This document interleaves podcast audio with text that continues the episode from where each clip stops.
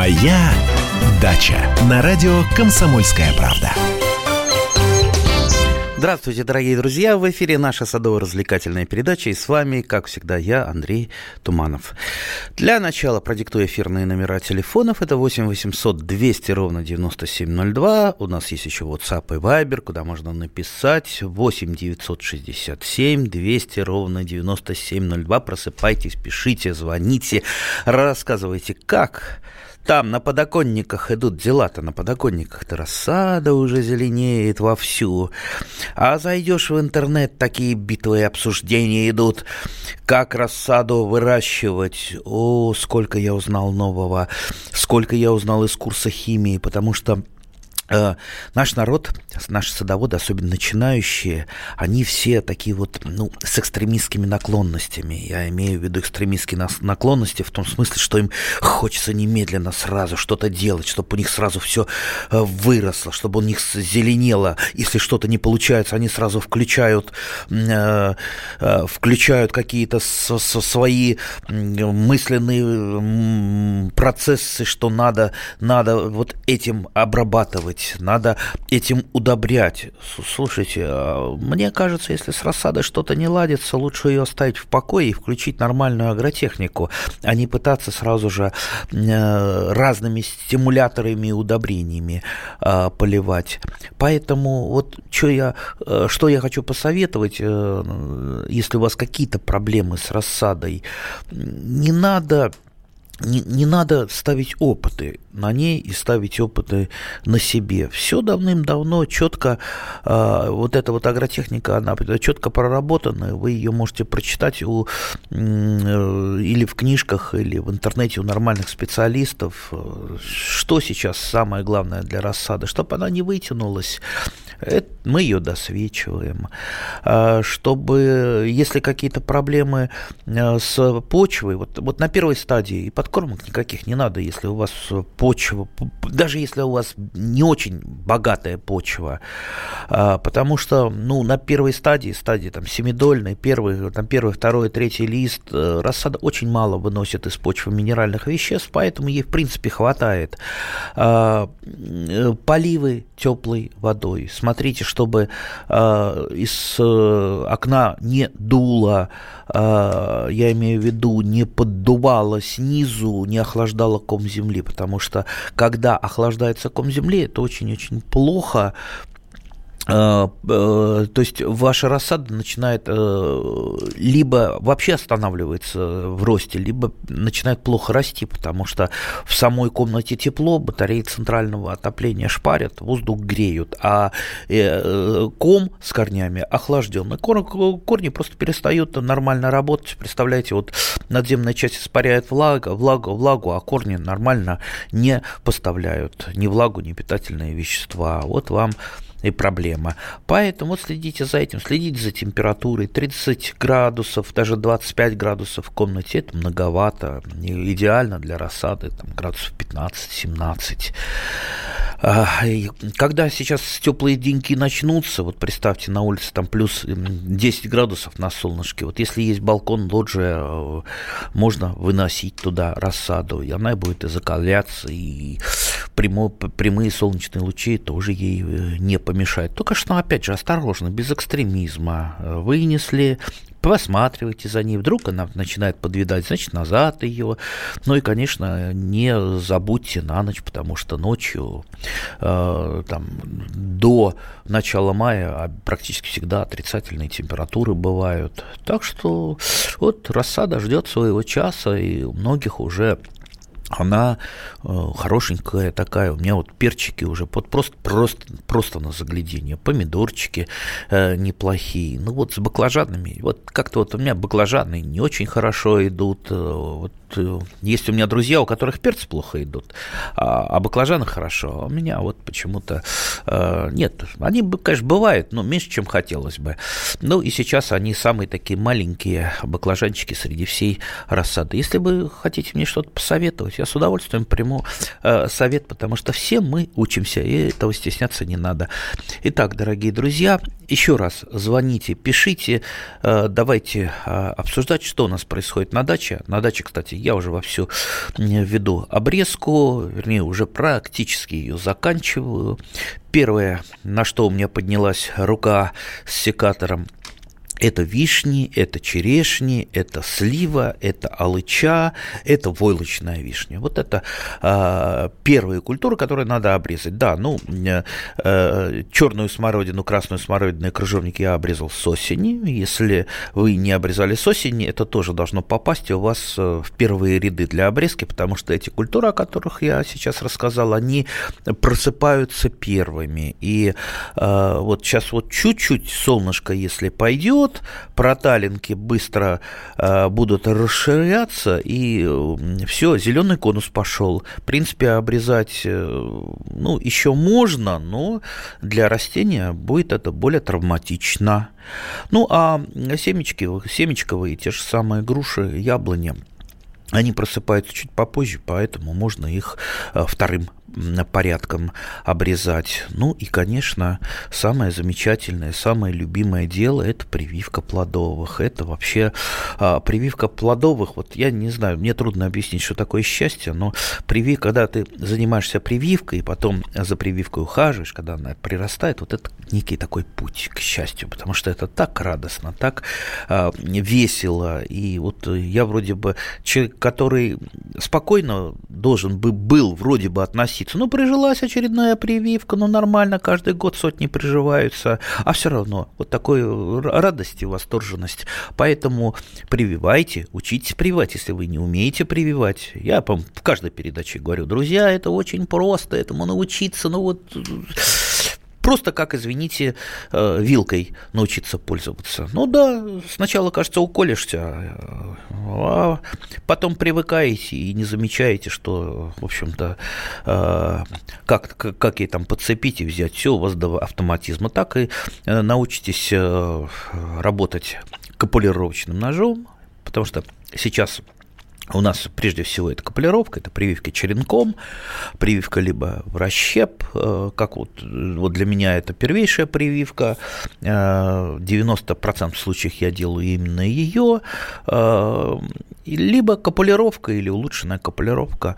Можете посмотреть лекции в интернете, можете посмотреть рисунки в интернете, набить рук, обратить внимание на некоторые тонкости этого дела, и все, вперед вы станете э, прививальщиком. А, а если вы еще и научитесь правильно обрезать, все, можно деньги зарабатывать, поверьте. А, знаете, сколько мне звонит знакомых, которые готовы даже деньги заплатить, только приезжайте, обрежьте мне сад. Я уже поднял всех своих э, там, знакомых, э, близко знакомых, далеко знакомых, там, из Тимирязевки, из Берлевского института, и просто перенаправляю э, на них. То есть спрос на садовников громаднейший. То есть у нас, как я всегда говорю, дизайнеров много, а, извините, руками поработать практически некому. Либо сами учимся работать. Кто-то, кто сам не хочет, ну вот есть люди, там, допустим, которые боятся, которые думают, что не знают, ну пусть тогда они нанимают э, э, садовников, которые могут обрезать и сделать какие-то работы. Так, у нас уже пошли вопросы в WhatsApp, пожалуйста, приобрела черенки яблони, можно ли сразу привить на севере Подмосковья или закопать снег до апреля, или положить в подвале? Лучше, конечно, снег закопать, э, снеговой бурт, не просто снег. Э, если снег у вас растает, естественно, черенки могут, особенно на солнышке, подсохнуть. Снеговой бурт делаю за сараем, посыпали э, этот сугробчик или снеговой бурт э, торфом или опилочками, и все, он у вас будет очень долго сохраняться до конца практически мая, и там черенки будут прекрасно у вас лежать. А можно привить и сейчас, уже, в принципе, сокодвижение началось. Э, может быть, чуть-чуть на какие-то там проценты приживаемость будет похуже, если вы точно попадете в срок, то есть начало, начало сокодвижения. Так что сделайте сейчас, не несколько прививок, там, потом сделать еще дублирующие прививки. В общем-то, я тоже никогда разом все не делаю. Растягиваю удовольствие по максимуму. У нас телефонный звонок. Нина, здравствуйте. Здравствуйте. У меня два вопроса к вам. А, три года назад эм, я попробовала размножить черенками смородину черную. Вы знаете, они прижились все. Ну, потом, так сказать, оставили их. И вот этот кружок смородины, оно уже ну, три года назад, она уже выросла, все. Сейчас бы ее хотелось рассадить. Подскажите, как мне это сделать правильно? Сорт-то хороший. А я не понял, зачем вы ее хотите рассадить? Почему? А вот потому смысл что какой? их много в этом кружке, наверное, А.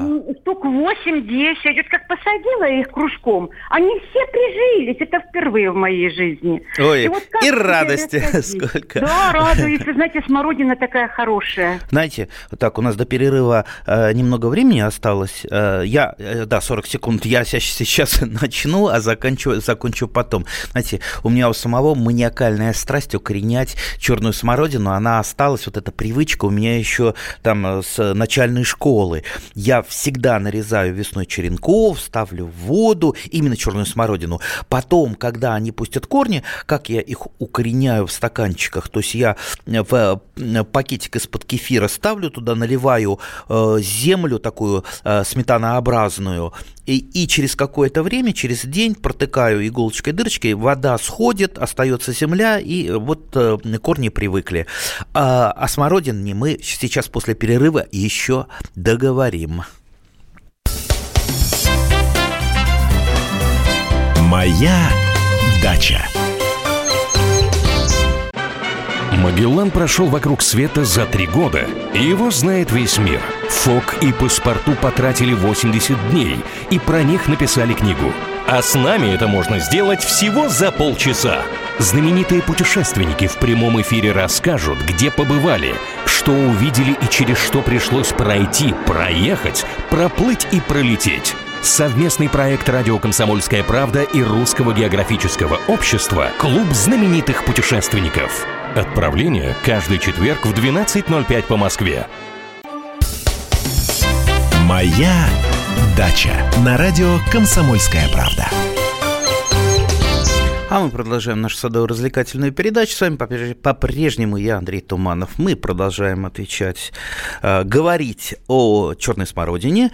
Да, конечно, в принципе, вот в чем был вопрос, можно ли рассадить смородину? Конечно, можно. Смородина легко пересаживается, легко укореняется, легко восстанавливается. По-моему, это вот самый такой легко укореняемый, легко пересаживаемый кустарник, да и вообще э, растения в саду и э, ну, практически все мои, все мои друзья именно в детстве, когда вот с чем-то начинали работать, это была именно черная смородина. Любимая в России черная смородина. И, кстати, запрещенная в Соединенных Штатах Америки. В Соединенных Штатах Америки ее нельзя сажать, а у нас можно. Поэтому гуляем, дорогие друзья. Черная смородина вкусная, полезная. Чемпион среди ягод по витамину э, С. Ну, а вот в вашем случае я бы не стал сразу бы рассаживать э, вот этот весь, э, ну, назовем ее вот такой вот э, школкой, куда вы высадили э, черенки. Вы можете просто с одной стороны э, выкопать э, ямку, подкопать и выбрать, допустим, несколько, несколько уже там выросших, я не, не знаю, насколько они у вас выросли, выросли, несколько укоренившихся веток и отсадить их. А часть, если у вас э, вот этот э, куст сборный уже плодоносит, э, оставить для плодоношения, потому что даже пересадка черной смородины, она такой вот легко пересаживаем, все равно отразится на урожайности, и часть э, завязей, скорее всего, черная смородина э, сбросит, потому что повреждается корневая система, им просто не хватит э, питания. Так что без проблем можете, можете как угодно пересаживать. А я доскажу про вот тот свой способ. Итак, вот когда я по- посадил молочные или там кефирные пакетики, проколол, у меня вода сошла, так еще там несколько, э, там а, пару недель стоит это на подоконнике, и потом на майские праздники я увожу на дачу, и уже высаживаю э, непосредственно тоже, тоже в какую-то школку, не на постоянное место, на постоянное место уже там через годик, э, а то и через два. И вот таким вот образом я размножаю нужные мне сорта черной смородины, их много есть, и крупные есть, помельче. Большинство современных сортов не поражаются вообще мучнистой росой, от которой иногда спасу нет, особенно в дождливые годы. Есть чемпионы черной смородины по витамину С, и есть э, э, вертикально растущие сорта, например, сорт, сорт компактная, вертикально растет вверх и не разваливается куст. А есть, например, карельская бретор, которая так и стремится ползти, поэтому вот и ее, если выращивать, то выращивать, используя какие-то ограничители для того, чтобы она, не, она вот так вот не падала, не расползалась, ну и, конечно, обрезку применять. Так, у нас радиослушательница наша еще спрашивала про вишневую муху. Но это, если ваша вишня поражается вишневой мухой, это уже неплохо. Знаете почему? Потому что, значит, все-таки доходит до ягод. А, значит, вы сумели как-то защититься от манилиоза или манилиального ожога, от которого сейчас в основном вишня страдает. У большинства любителей, особенно тех, кто не особо за вишнями ухаживает, у них, как правило, до ягод не доходит. А, происходит усыхание. То есть манилиоз, он передается спорами во время цветения через пестик прорастает внутрь, внутрь э, там э, плодоножки, на котором э, цветочек, и дальше это усыхает, такие вот получаются засохшие горошинки висят на засохших плодоножках, и дальше ветка пошла сохнуть. Если у вас вишневая муха поразила, это ну, червячки внутри ягоды, значит, все-таки до ягод доходит. Бороться с вишневой мухой достаточно сложно. А, а, есть наблюдение, что ранние сорта вишневой мухи, они уходят э, от э, э, лета вишневой мухи, то есть вот они, а, а, они э, созревают раньше э, лета, поэтому обратите внимание на ранние сорта. Если сталкиваетесь с этим, обратите внимание, что у вас под вишнями, потому что зимует, зимуют личинки вишневой мухи под э, вишнями, как правило, копать, как э, рекомендуют э, некоторые борцы с вишневой мухой, ни в коем случае нельзя. Для того, чтобы ее уничтожить, уничтожить-то вы ее но вы уничтожите и корни. У вишни они располагаются у поверхности земли. Поэтому единственный способ э, это э, мульчирование толстым слоем, либо торф, можно попробовать опилками, э, желательно древесных пород, и добавляя, дополнительно подкармливая карбамидом, потому что при гниении опилки забирают почвенный азот. То есть надо перекрыть просто личинка вишневой мухи выход э, наружу. Ну и во время лета вишневой мухи, если уж совсем э, от нее полный караул, то это применение инсектицидов, а инсектициды применяются вовремя. То есть, а вовремя это значит во время лета. А как определить лед? А лед вишневой мухи, он, как правило, совпадает фенофаза с цветением акации. Ну вот как-то так. Акация зацветет, значит тогда все на борьбу с вишневой мухой. У нас телефонный звонок. Николай, здравствуйте. Здравствуйте. Скажите, пожалуйста, эффективно ли внесение мочевины э, поверх почвы по азоту, э, по газону? А вы богатый человек? Не особенно. Не особенно. Значит, могу сразу сказать, вот как бы мы там вот про эффективность не говорили, с точки зрения материальной эффективности, это очень э, расточительно, потому что вот представьте, по поверхности вы разбросали, что у вас там э, уйдет, что испарится, что уйдет в нижний слой, особенно если по снегу. Вот раньше, там в 70-е годы рекомендовался способ э, мочевины под снегом, вы ее разбрасываете, она с вешними водами уходит в почву. Но, как правило-то, она не задерживается в горизонте, в горизонте корней. Она уходит ниже. Мало того, она вам э, засорит э, почвенные воды. Вот эту верховодку уйдет туда. Зачем это надо? Мочевина, вообще карбамид, очень э, растворим, легко растворимое удобрение. Самое, одно из самых растворимых. И очень легко перемещается по горизонту почвы. Поэтому, если вы хотите ее применять, что называется, чтобы у вас все в дело пошло, а не ушло либо э, в глубину, либо на, с поверхности там азот не испарился, э, тогда лучше ее растворять, как я уже говорил, она легко растворима, и заливаете просто в ямки, в зону корней, там в зоне корней делаете ямку, если это дерево на периферии кроны, если это куст, допустим, отступив там, там полметра от куста, может быть, поближе, сделали ямку, туда вылили ведро воды, на ведро там я примерно беру там горсть хорошую, где-то около 30 грамм карбамида, растворяю, там 3 минуты растворить палочкой, э, покрутил и э, э, вливаете, и карбамид не уходит никуда, то есть он остается в зоне корней, используется практически там на 100% растениями. То есть вот, так вот будет, я думаю, оптимально для вас, для растений и для вашего кармана, если вы человек очень небогатый. Ну, а если вы богатый, тем более, потому что богатые люди, они, э, как правило, такие э, прижимистые, они экономят, как правило, больше, чем небогатые. Так, так, у жимолости в конце лета почернели листья, что делать весной? Ну вот не знаем, от чего они почернели. Вообще жимолость, э, если разговор о жимолости съедобной, жимолости тоже разные бывают. Там у меня жимолость каприфоль растет, прекрасное декоративное растение, и жимолости съедобные несколько сортов. Практически она ничем не болеет, жимолость. Как-то я не замечал. Иногда на листочках э, там бывают, ну, вернее, листочки немножко деформируются, э, но я так особо на это внимание не обращаю, потому что на урожайность это никаким образом не отражается. Ну вот тут я даже не могу сказать, э, что от чего почернело. Э, как правило, если это грибные какие-то заболевания, там, вирусные заболевания, ну, этого, это предотвратить достаточно сложно, э, если уже куст заражен э, но давайте хотя бы не заражать его. Вот сейчас вот весна, весенняя обрезка идет.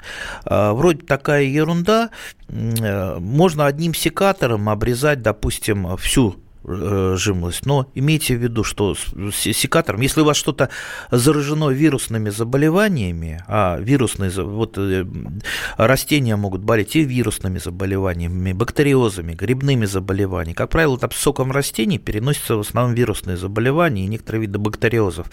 Э, ну, можно, ну, лучше, конечно, секатор дезинфицировать. Я не скажу, не говорю, что там после каждого среза надо это делать, но, по крайней мере, чтобы не под не подзаразить родственные культуры. Если вы, допустим, после жимолости обрезаете э, яблонь, ничего страшного, но если вы э, притаранили откуда-то неизвестную э, жимолость, она чем-то там болеет, у нее чернеет листья, вы начинаете резать секатором другие жимолости, можно, можно перенести. Чем дезинфицировать? Ну, сами знаете, чем дезинфицировать. Я, по-моему, рассказывал эту историю, как мне сосед попросил подтвердить, что с помощью водки можно дезинфицировать инструмент. Я его же жене подтвердил. Она спрашивает, а сколько надо грамм на это, на дезинфекцию? Там ножа, секатора? Я говорю, грамм 20. Ах, негодяй, а он у меня пол-литра требует.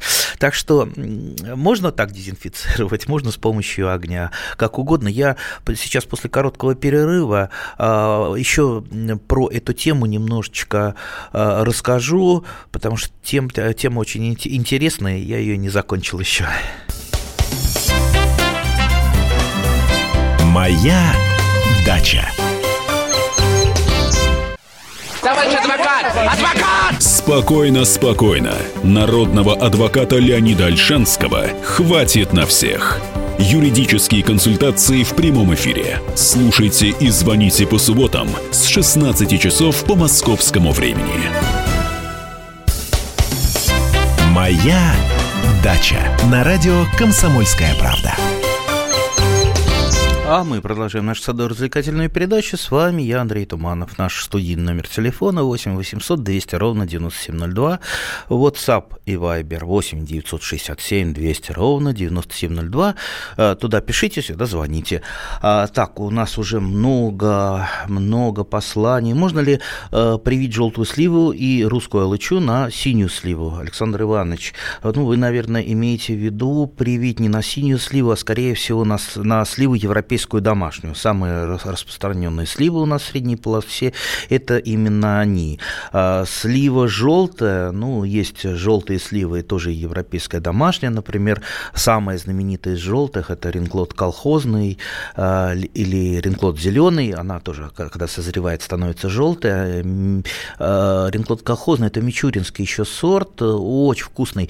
Мелкий, но вкусный. При созревании просто, просто вот чистый чистый мед, натуральный мед еще, она такая полупрозрачная, очень вкусная. Ну, есть еще и много э, других слив. У меня, например, любимая э, желтая слива, вернее, э, слива русская, или э, вы ее называете алыча русская, нет, слива русская или алыча гибридная.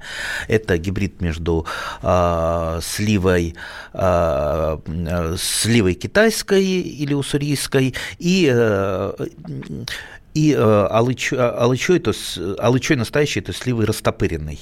А, то есть все это между собой взаимно прививается. Так, мои любимые сорта, да, желтые алычи, это злато скифов и сонейка. А, злато скифов пораньше, сонейка поздние, поздние, очень вкусные тоже. А, когда еще не, не, до, не дошли до полной зрелости, они такие брызжущие соком, брызжущие просто.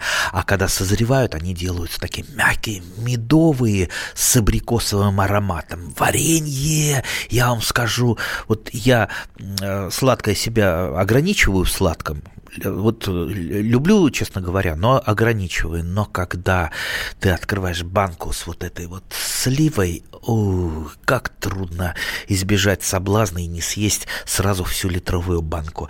Так, так что прививайте все, все сливы, то есть алыча гибридная, обычная ал, алыча, э, персик, э, э, даже лузиане трилоба, миндаль э, декоративный, терн, слива, и э, примкнувшая к ними войлочная вишня. Все это взаимопрививаемые культуры. Можете прививать одно на другое.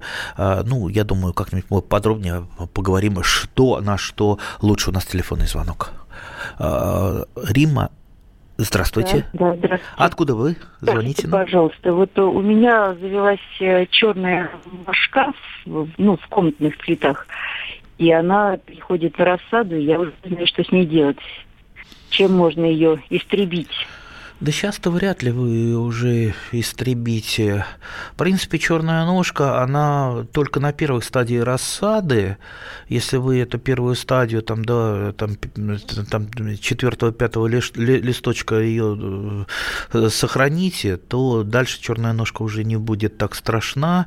А, э, ну, во-первых, э, отмотаем немножко назад. Изначально, если э, у вас такие вот э, проблемы бывают, все надо стерилизовать. Там ту же землю поставили в духовку, либо э, кипятком залили, там стерилизация. Если, если проблема есть с черной ножкой, сделайте стерилизацию. Кроме того, если ваша, ваша почва будет достаточно легкая. А я, у меня, например, очень легкая почва под рассаду. Почему?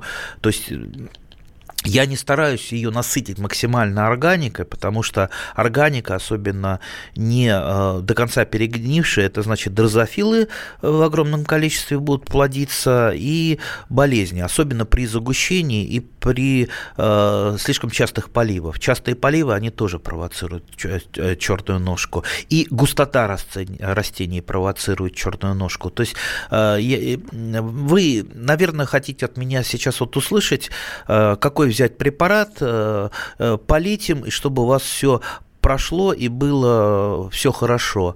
Я бы вам посоветовал пользоваться, пользоваться препаратами. Ну, вот даже те же самые фунгициды, которые могли бы вам помочь. Нет в регламентах применения фунгицидов, разрешенных для, наших, для нас, для садоводов-любителей, проливки почв фунгицидами. То, что вам советуют некоторые якобы специалистами, там, тем надо пролить почву, тем пролить. Это самодеятельность, которая может привести к не очень хорошим последствиям. Не надо на себе опыты э, ставить. Поэтому э, лучше, лучше всего вот пойти вот таким вот способом, это стерилизация. Если, э, если есть возможность, может быть, даже пересадить вам рассаду в простерилизованную почву, как я уже сказал, желательно, чтобы почва была легкая, легкая легкость есть придать можете, разбавив песочком по максимуму, да, песок, в песочке там такая легкая почва, она может быть поменьше питательных веществ содержит, но питательные вещества мы можем всегда дополнить с помощью жидких комплексных минеральных удобрений, которыми я, например, всегда подкармливаю свою рассаду. Так что, ну вот... Вот это про черную ножку. У нас телефонный звонок. Аскер, здравствуйте. Да, здравствуйте. Хочу вас спросить. М? Вот иногда на рынке покупаешь рассаду, помидорную, угу. рассаду да. весной.